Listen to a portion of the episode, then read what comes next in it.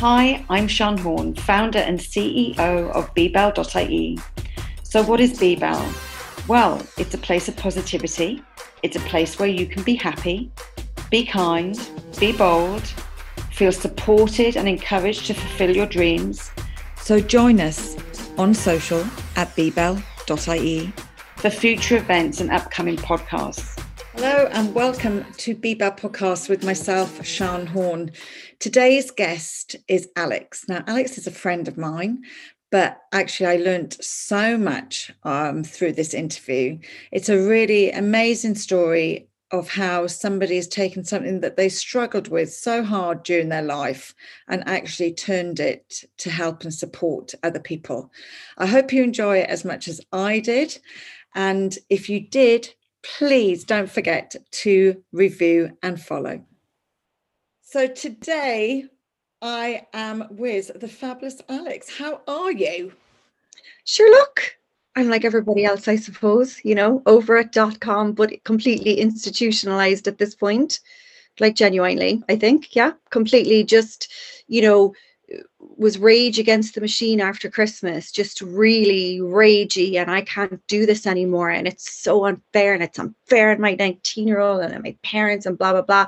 And now I'm just in this really, in the last 2 weeks, I'm just like, oh well, you know, completely institutionalized to the point where I don't know if I've surrendered to it is the right word, or just, I don't know, is there, you know, we've never lived through a pandemic before, so I'm pretty sure that somebody will write thesis and books and everything, you know, after this, and they'll have the 7 stages of living through a pandemic. And I think this will be a stage where it's just kind of like, oh yeah, well, okay, I don't really want to go outside anymore and meet people, and I'm perfectly happy in my pajamas and my flat shoes, and yeah, bye. Yeah, that's the stage I'm in. I know I just said to you before we went on air, you know, I am concerned because I am a very social person and love to be out and about, and I have definitely succumbed to it. And it's concerning me how unsociable I am. Yeah. But yeah, I think it's a bit like bereavement, isn't it? It's a bereavement of your old life. That's actually when I was saying, you know, I'm sure somebody will do the 7 stages. I was taught, you know, I was thinking of Elizabeth Cooper Ross, you know, how she has the 7 stages of grief. And I'm pretty sure if you and I Googled what they are, this phase is a phase. Yeah. After grief. Yeah, I think so. Yeah. Absolutely.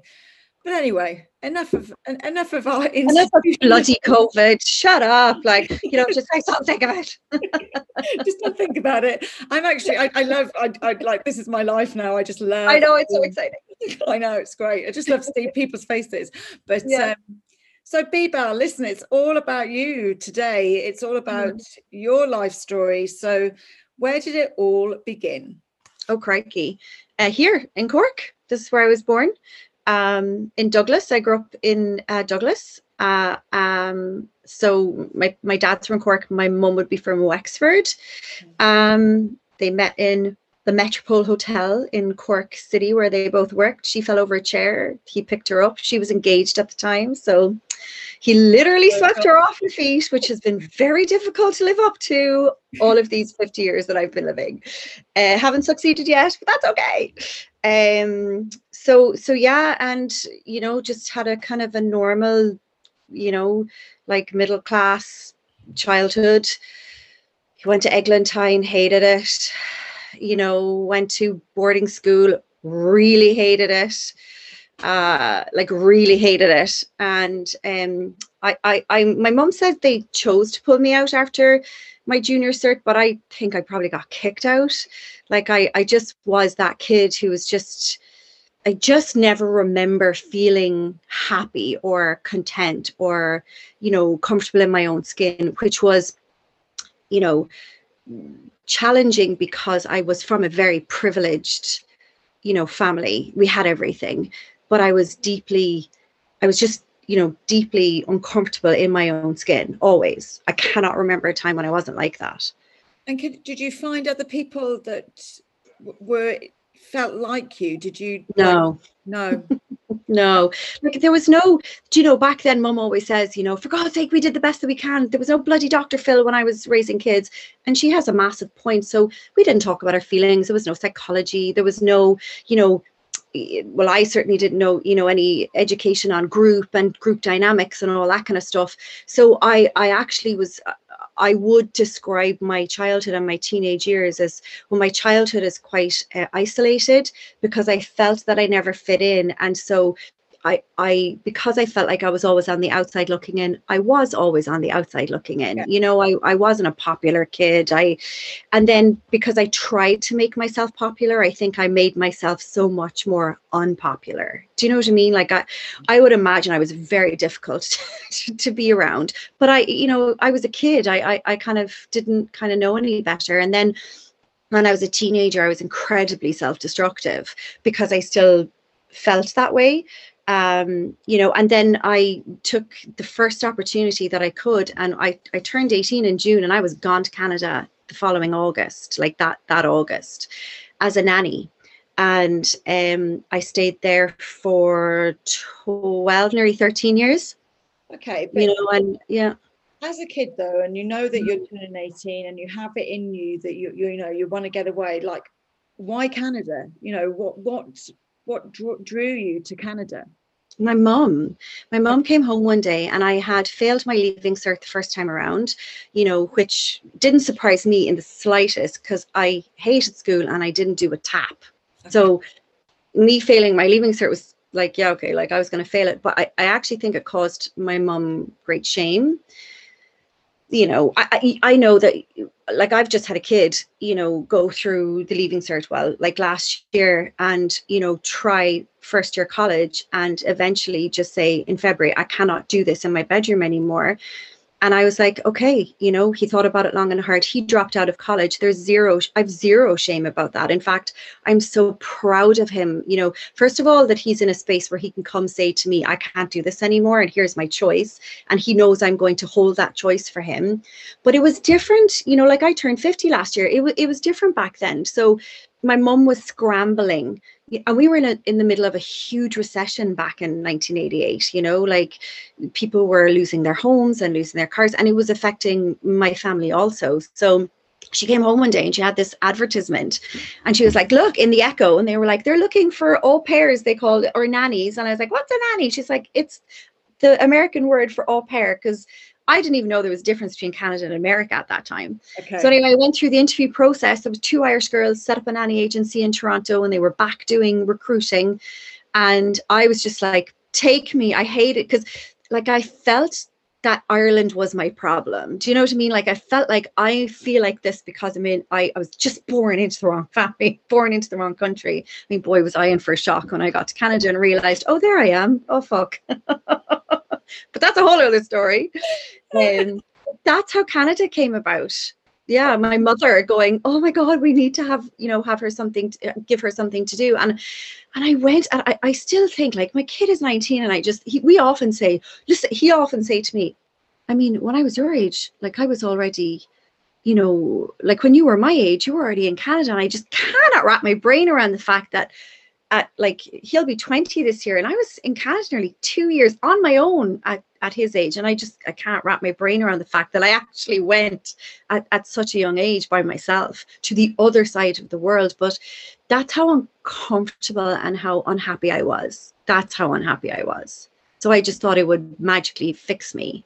And did you have any experience in looking after children? Oh, yeah. Oh, gosh. Yeah. Geez, I wouldn't have been hired. I did a lot of babysitting, like my next door neighbor. I was like the, you know, the local babysitter. So, yeah, loads. And I volunteered for the Casa Association, which, you know, has physically and mentally disabled kids. And I loved that. So, no, I did. I had a lot of experience with kids. Okay. They wouldn't just take anyone. I was going to be worried then. Like, please take me. I'm brilliant at everything and get there. No. So you get to Canada. Where do you end up? I got picked up by the airport by my family, you know, that hired me through the agency. And like I was just kind of like, you know, completely overwhelmed. And so Canadian houses are amazing. They all have basements. So I had a basement apartment. You know, I got paid every week. I had one child to look after. He was 2 when I got there.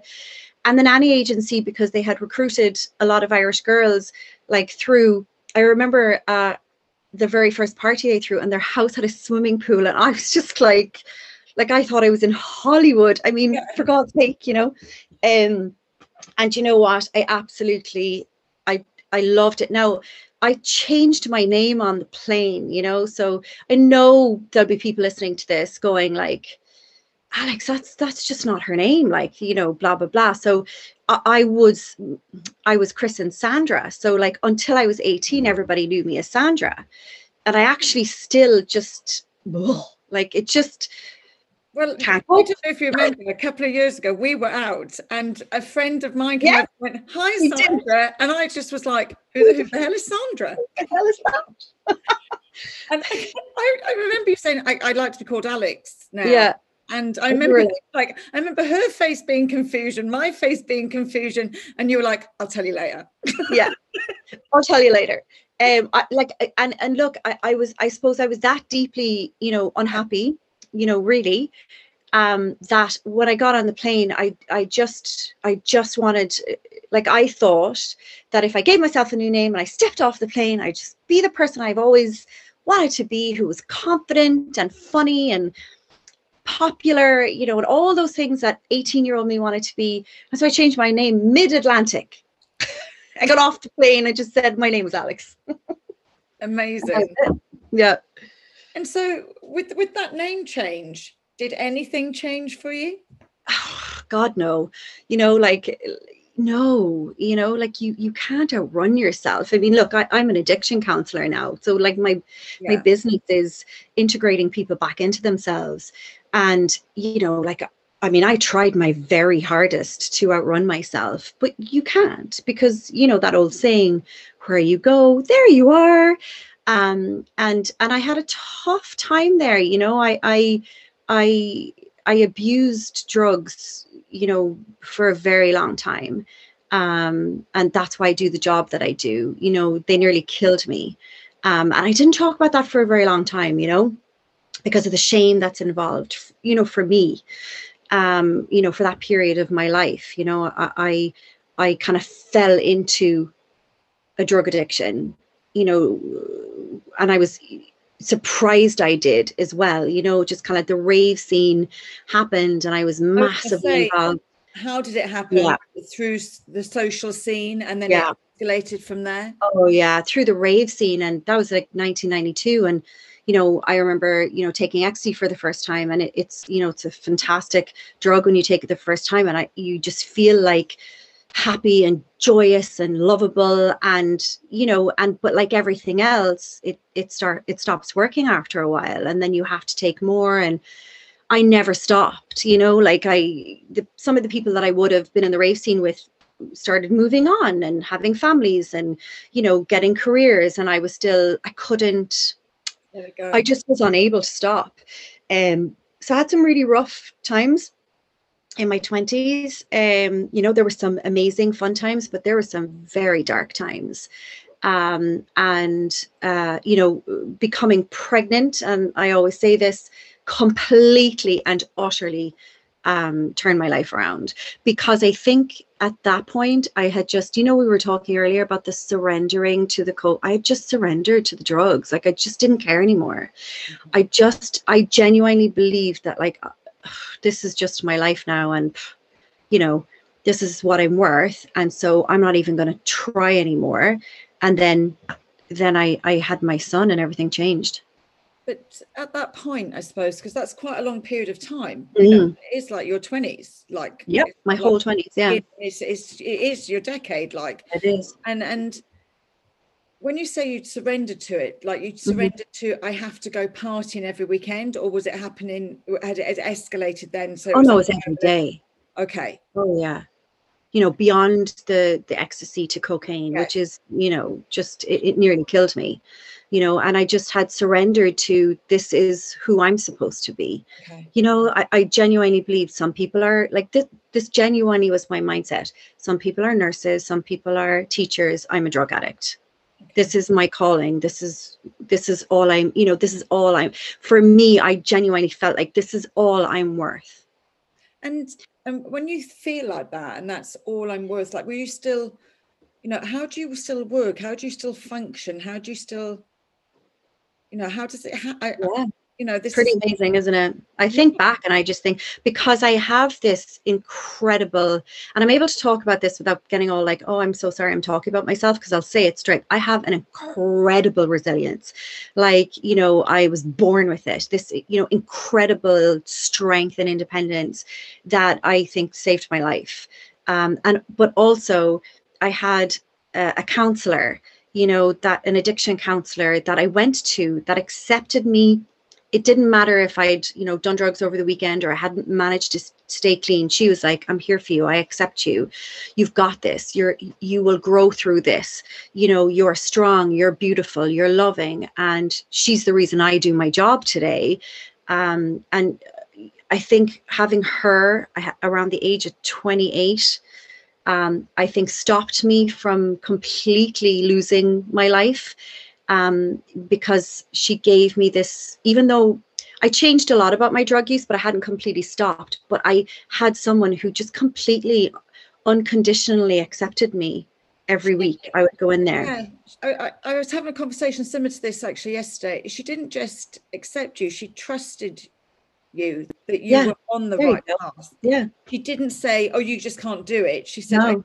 You're not there yet, but I trust that you are. So she trusted you. She would say to me, and I find myself saying to my clients all the time, I can't do it. And I'm like, but you are doing it. And she would say that to me all the time, but you're here, but you are doing it. This is your process. And some people's process is fast and some people's are slow. And she saved my life, you know, and she's the reason why I went on eventually and went, you know what, that's, I want to do that because she saved my life. And you know, not that I'm saying I'm out there saving people's lives, but it's why I went back to college to do what I do, because of Marianne. Yeah. Mm. You can certainly say that you help people to do that. Yeah. I love my job. You're part of the puzzle, which is, I love my job. Mm. But so you find out you're pregnant. Yeah. Things start changing. Like, was there a day that you remember, this light bulb, or? Honestly, it was probably, so I become pregnant. I was with, you know, my son's birth father, and well, that wasn't gonna, you know, last long. He was the male version of me. So like, you know, we weren't gonna have long, loving, lasting relationships. And I remember, you know, having, you know, telling my parents that I was pregnant. And you know, it was so interesting, you know, I was terrified to tell my dad, but actually my dad was the one who took it the best. And I remember he rung me one day in Canada and he said, that's enough of that now, you know, please come home and let me look after you, because you've been gone long enough now. So please come home. And I remember just thinking, like, I think that, like, I can't explain the feeling, but I felt like, you know, I don't know what you believe in, God, higher power, the universe. I mean, I believe in something. I don't really know what it is, but I definitely feel something at play. But I felt this kind of like, go home, like that fit for me. When he said, please come home. You've been gone long enough. Let me look after you. And I just went, okay. And I, you know, did the process of moving home. That was challenging. I'm not going to lie. You know, I was home, I was pregnant. My mum, I think she was very ashamed, you know, and they're not now, obviously, you know, but in the beginning, I mean, I was gone for 13 years. I was a complete stranger to them. You know, I mean, I'd come home for Christmas, but I'd be out partying with my, you know, my brother and his friends, you know. It was really hard to come home. I had no friends. You know, I left and I was like, see you later, suckers, you know, like, oh yeah. So I kept no contact here. And then I landed, you know, oh, do you know what I think about it? And I often say to my mum, into my parents' guest bedroom. It's blue. I have an aversion to blue in homes now. I just still shake. It was the loneliest of times. I'm not going to lie, my pregnancy.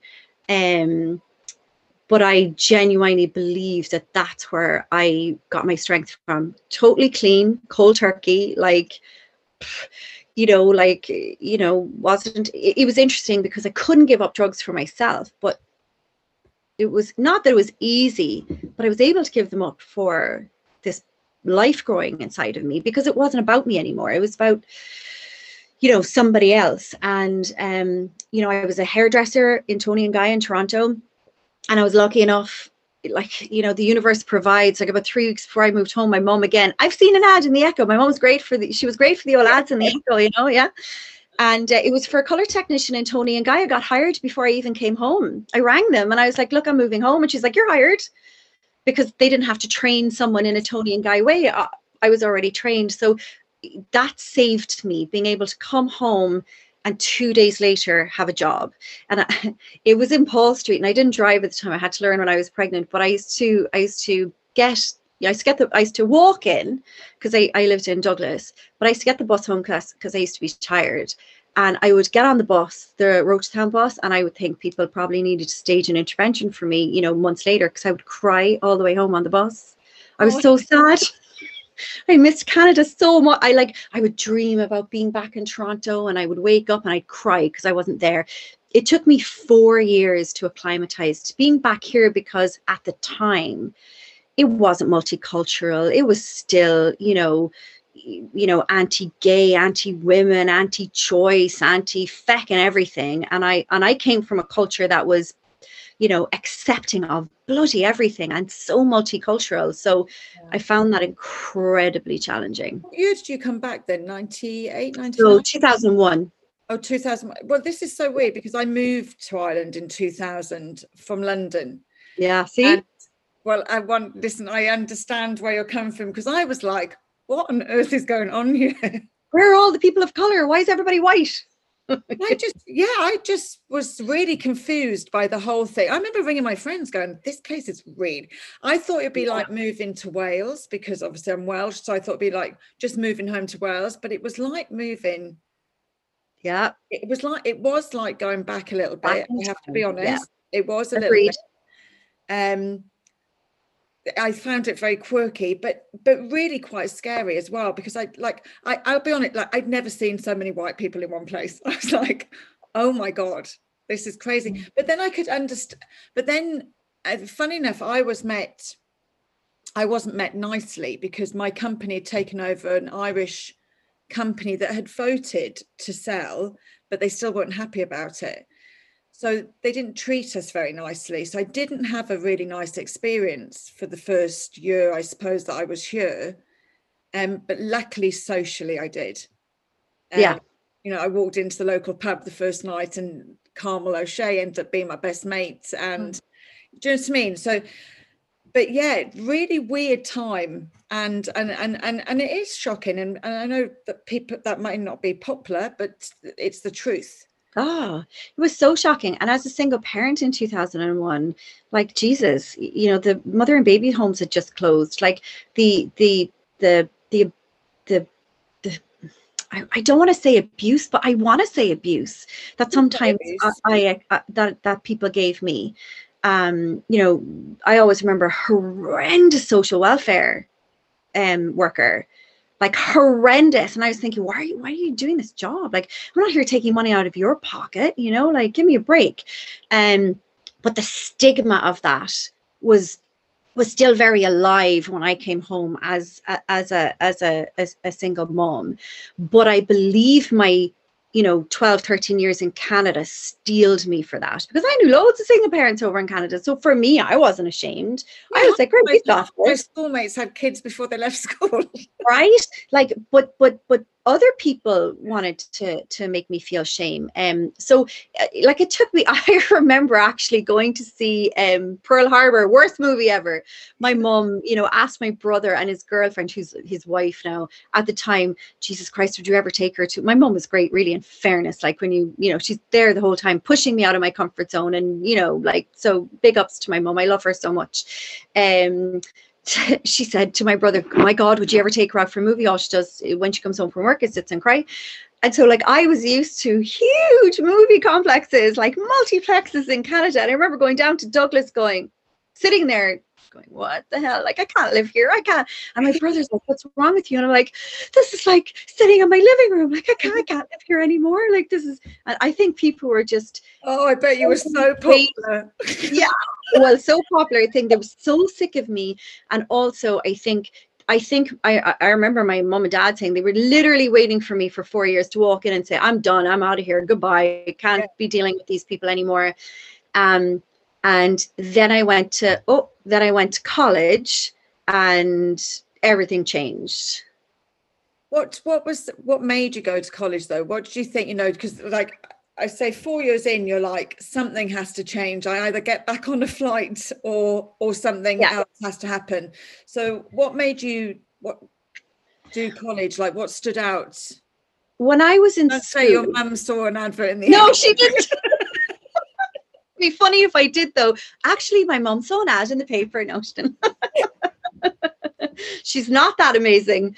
When I was in school, you know, inside, but I never said it out loud because I was always in trouble and teachers had written me off as this bad, you know, hopeless case.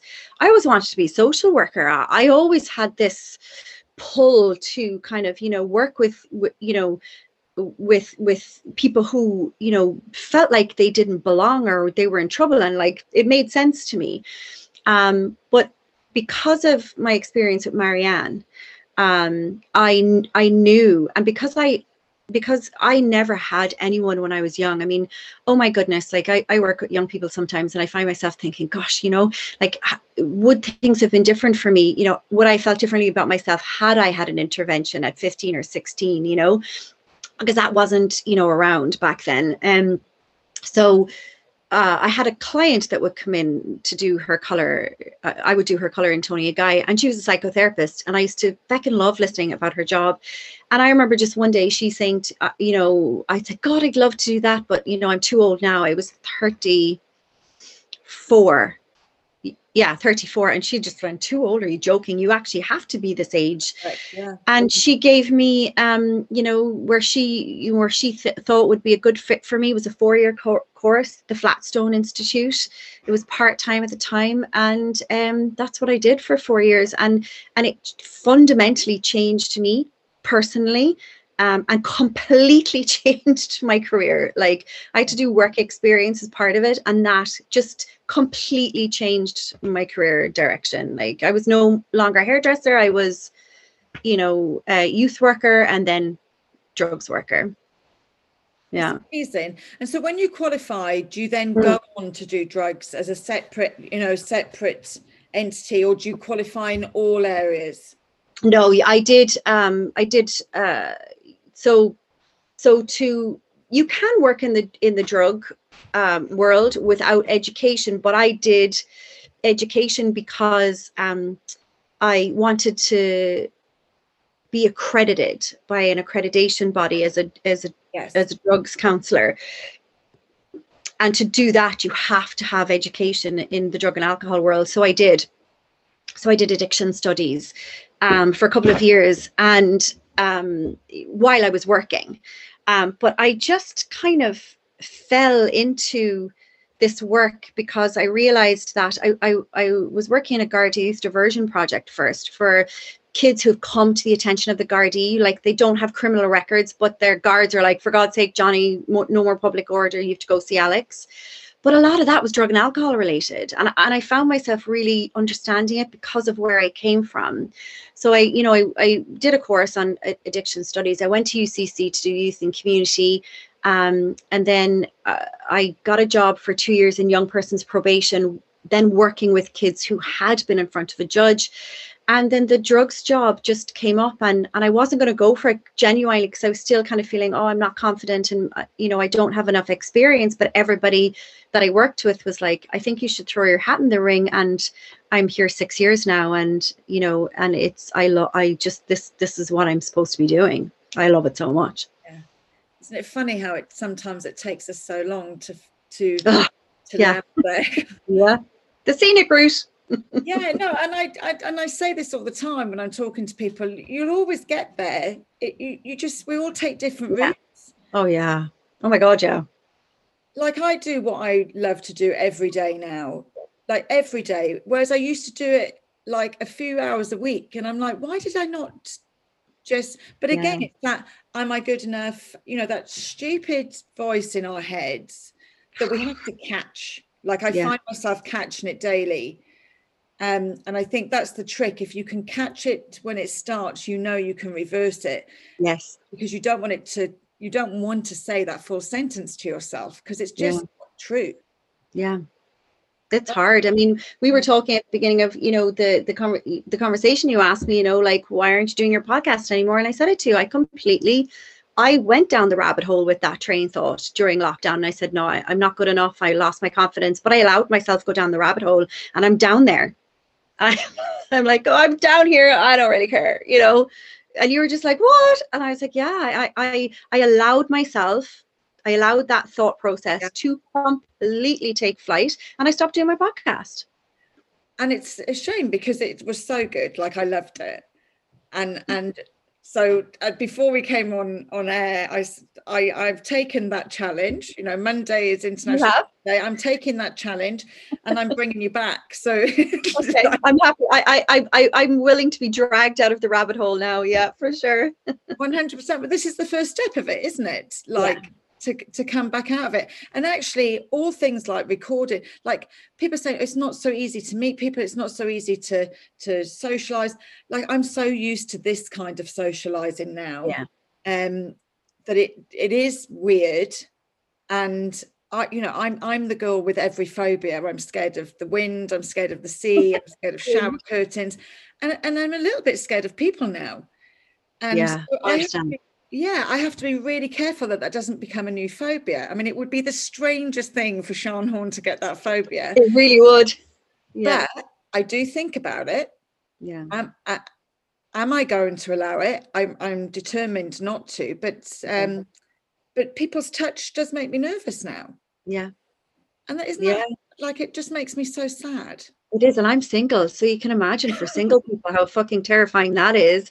You know, like, I had this vision a few months ago when it would open up, and I would just stand, like, I'm thinking it's going to be pretty easy to hook up right after this, because, you know, I hate online dating. It's just, it sucks the soul out of me, so I don't do it anymore. And I was thinking, do you know what? A positive of COVID will be everyone's going to be so tired of looking at their phone or looking at the screen that they'll be wanting to, you know, like, meet people in person.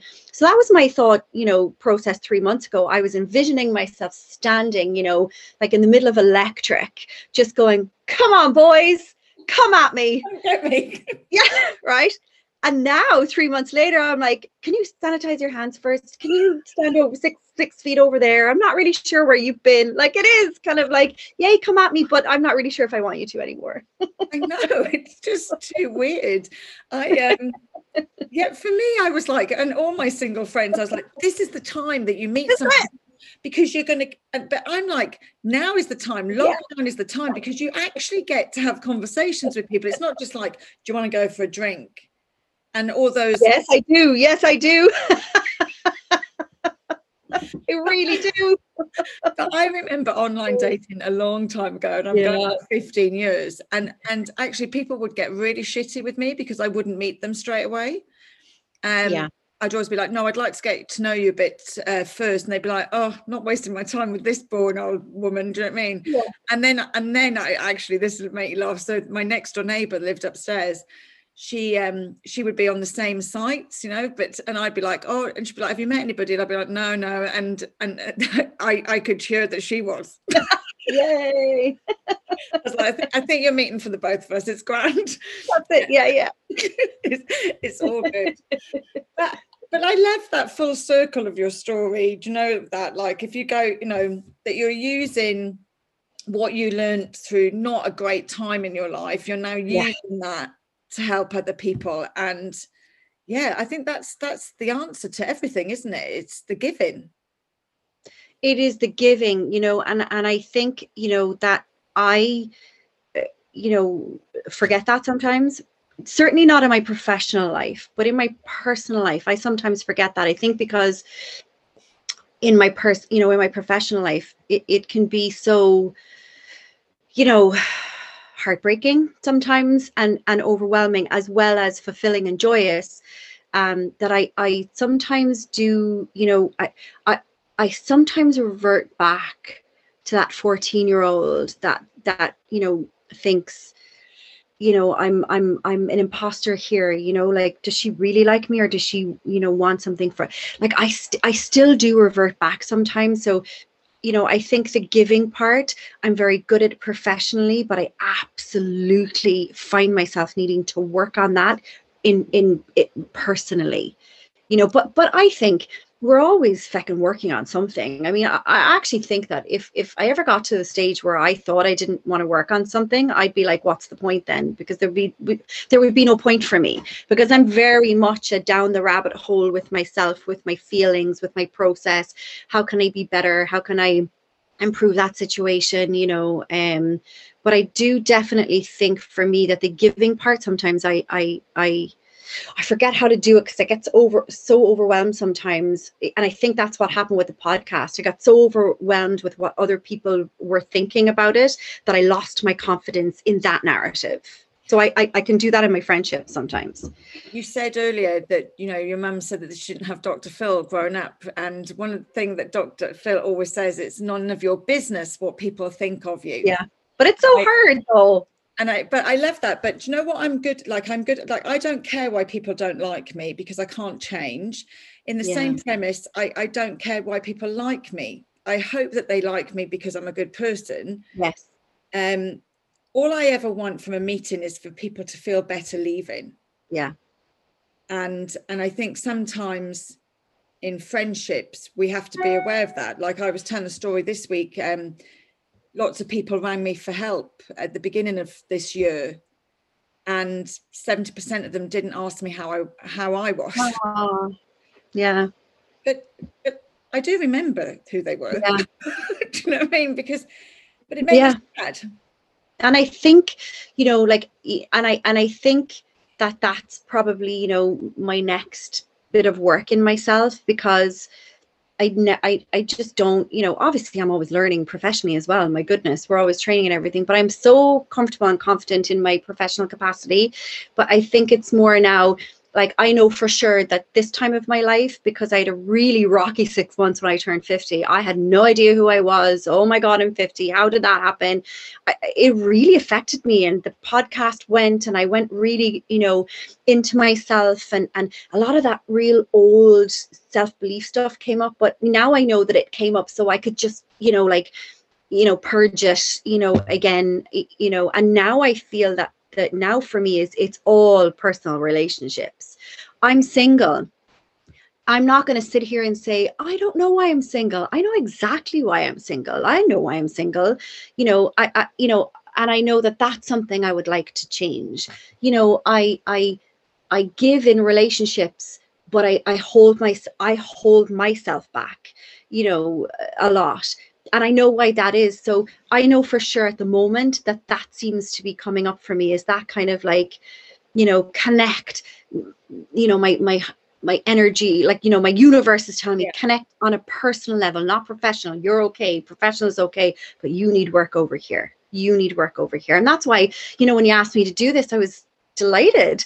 You know, I was like, you know, like, oh, that's just so nice to be asked. And we always have the greatest chats, you know, and I was really looking forward to it, because I kind of feel like it's me kind of saying, okay, pull me out of the rabbit hole. Or, you know what, actually, I'll climb out the bloody rabbit hole myself, but it's nice that you're there.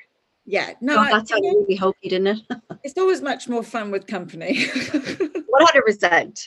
All rabbit holes. Yeah. Listen, I'm gonna, and do you know what? I will say one thing, like, you are hot. Okay. So like, oh, this is you so much. But this is my theory, like, but no, you are, like, your bloody hair, like, it drives me mad. You're like, you're just like a hot woman. So for me, like, doesn't it sound better though? Like, I'm 50 and really hot than I'm 40, 49. Like that, I think that 47 to 49 bit's a bit rough. It's a nightmare. Yeah, like, I'm 50 in December, and I actually can't wait to say I'm 50 and feeling really. Yes, I can say it now. It took me a while, but I'm there now.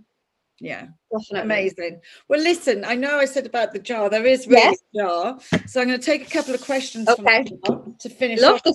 I love this. And these are just left from the girls that I know. This is my favorite part. Oh, okay, we might do three, then I might put another one. Okay, so, this is a nice one. Two songs. What song makes you smile, and what song makes you cry? Oh, so it's the same song for me. I have a song that makes me smile and then will also make me cry. So it'll be no shock to anyone that it's an Elbow song. And it's Scattered Black and Whites by Elbow. And I actually just...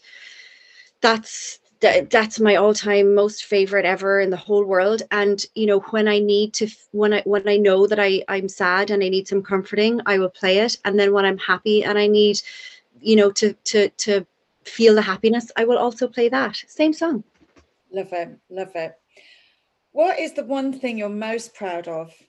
My son, without question. Like without question, yeah, my kid. He just, I'm in awe all the time with him and his Dr. Phil self-awareness that I absolutely love.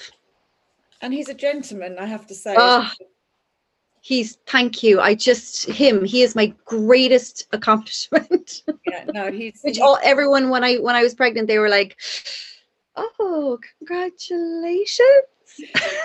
And now I bet they're going, congratulations. They're like, I need tips on how to raise my kid like yours. I'm like, okay. No. He's a gentleman. He really is. Last one. Describe yourself in 3 words. Ooh, passionate,